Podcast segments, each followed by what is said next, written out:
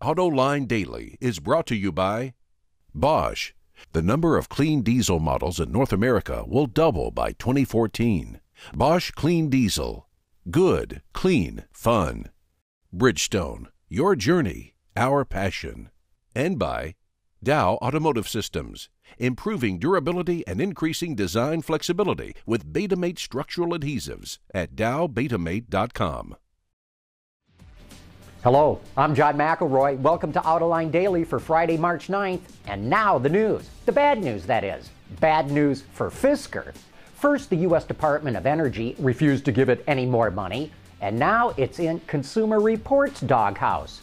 The magazine bought a Karma to test drive, but it broke down with less than 200 miles on the odometer, and they could not get it started again. So they called the dealer and had to haul the Karma away on a tow truck.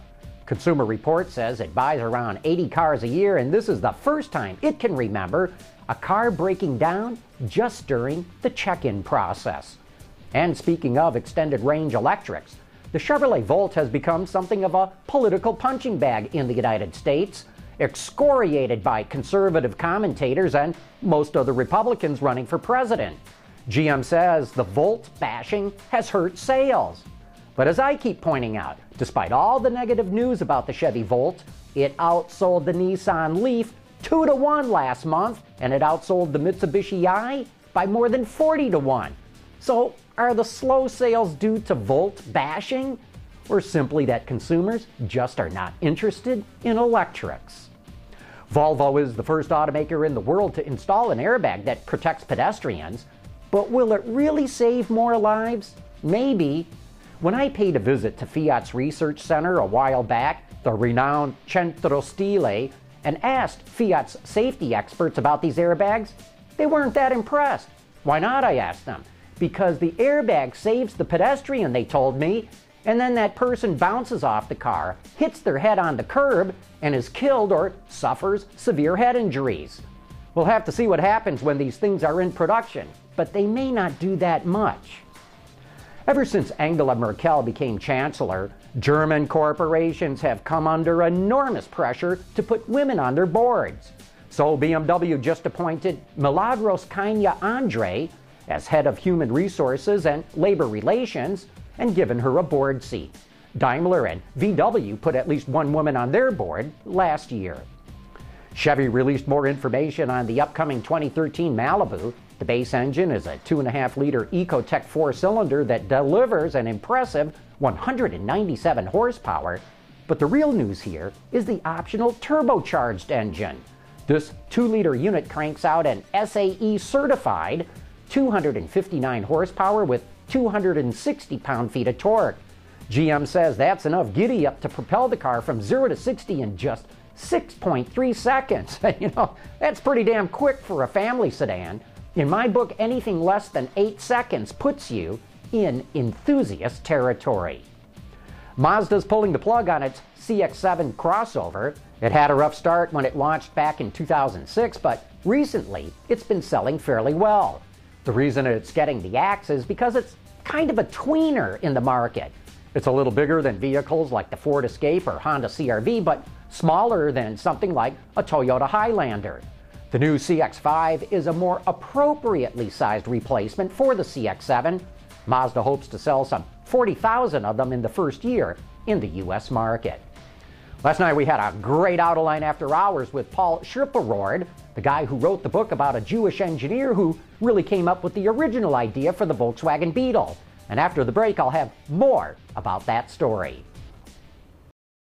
Look at this Bridgestone's using natural rubber researching ways to enhance its quality and performance, and making their factories more environmentally friendly, producing products that save on fuel and emissions, and some that can be reused again, and promoting eco friendly and safety driving campaigns. One team, one planet. Bridgestone.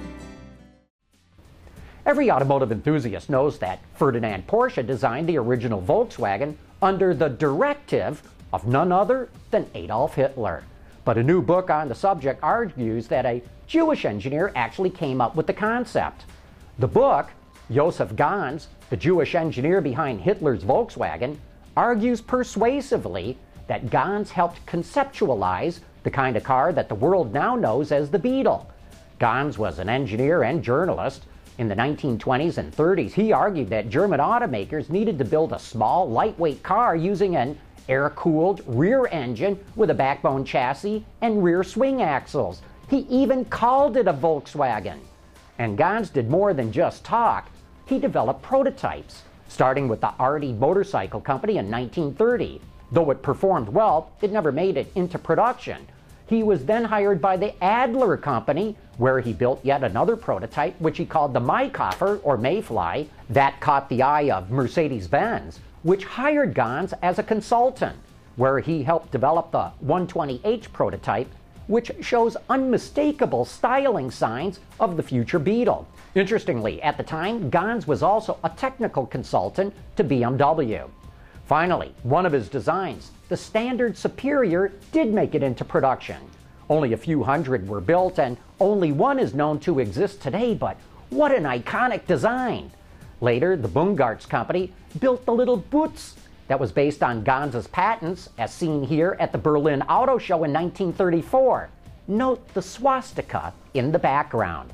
Needless to say, being a prominent Jewish engineer in Nazi Germany was not going to end well, and Ganz fled the country. He continued to develop his concepts in Switzerland during the war, but they never made it into production. After the war, he emigrated to Australia, where he found work with Holden, but broken in spirit, unrecognized, and in ill health, he passed away into obscurity until this book came out. You know, this is a great story, and you can find that book on Amazon. Well, it's Friday, which means another edition of Roundabout, and this week it's all about Geneva. Here's Craig Cole. If you've watched Autoline Daily this week, you know the Geneva Motor Show has been churning out vehicles left and right, but we haven't even covered 10% of those reveals. Well, that changes tonight because this week on Roundabout, backed by popular demand, well, sort of, we'll be talking about 60 brand new vehicles in just 90 minutes. Join some of your ROAB favorites plus guest Aaron Bragman live at 6:30 p.m. Eastern Time at autoline.tv. But that wraps up this week's reports on the global automotive industry. We do thank you for joining us and we hope we'll see you again on Monday.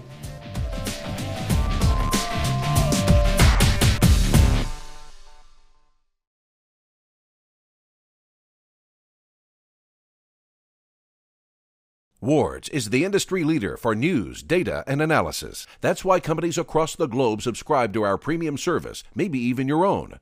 Log in for subscriber access now. Check your company's intranet for details and rely on wardsauto.com to keep you informed.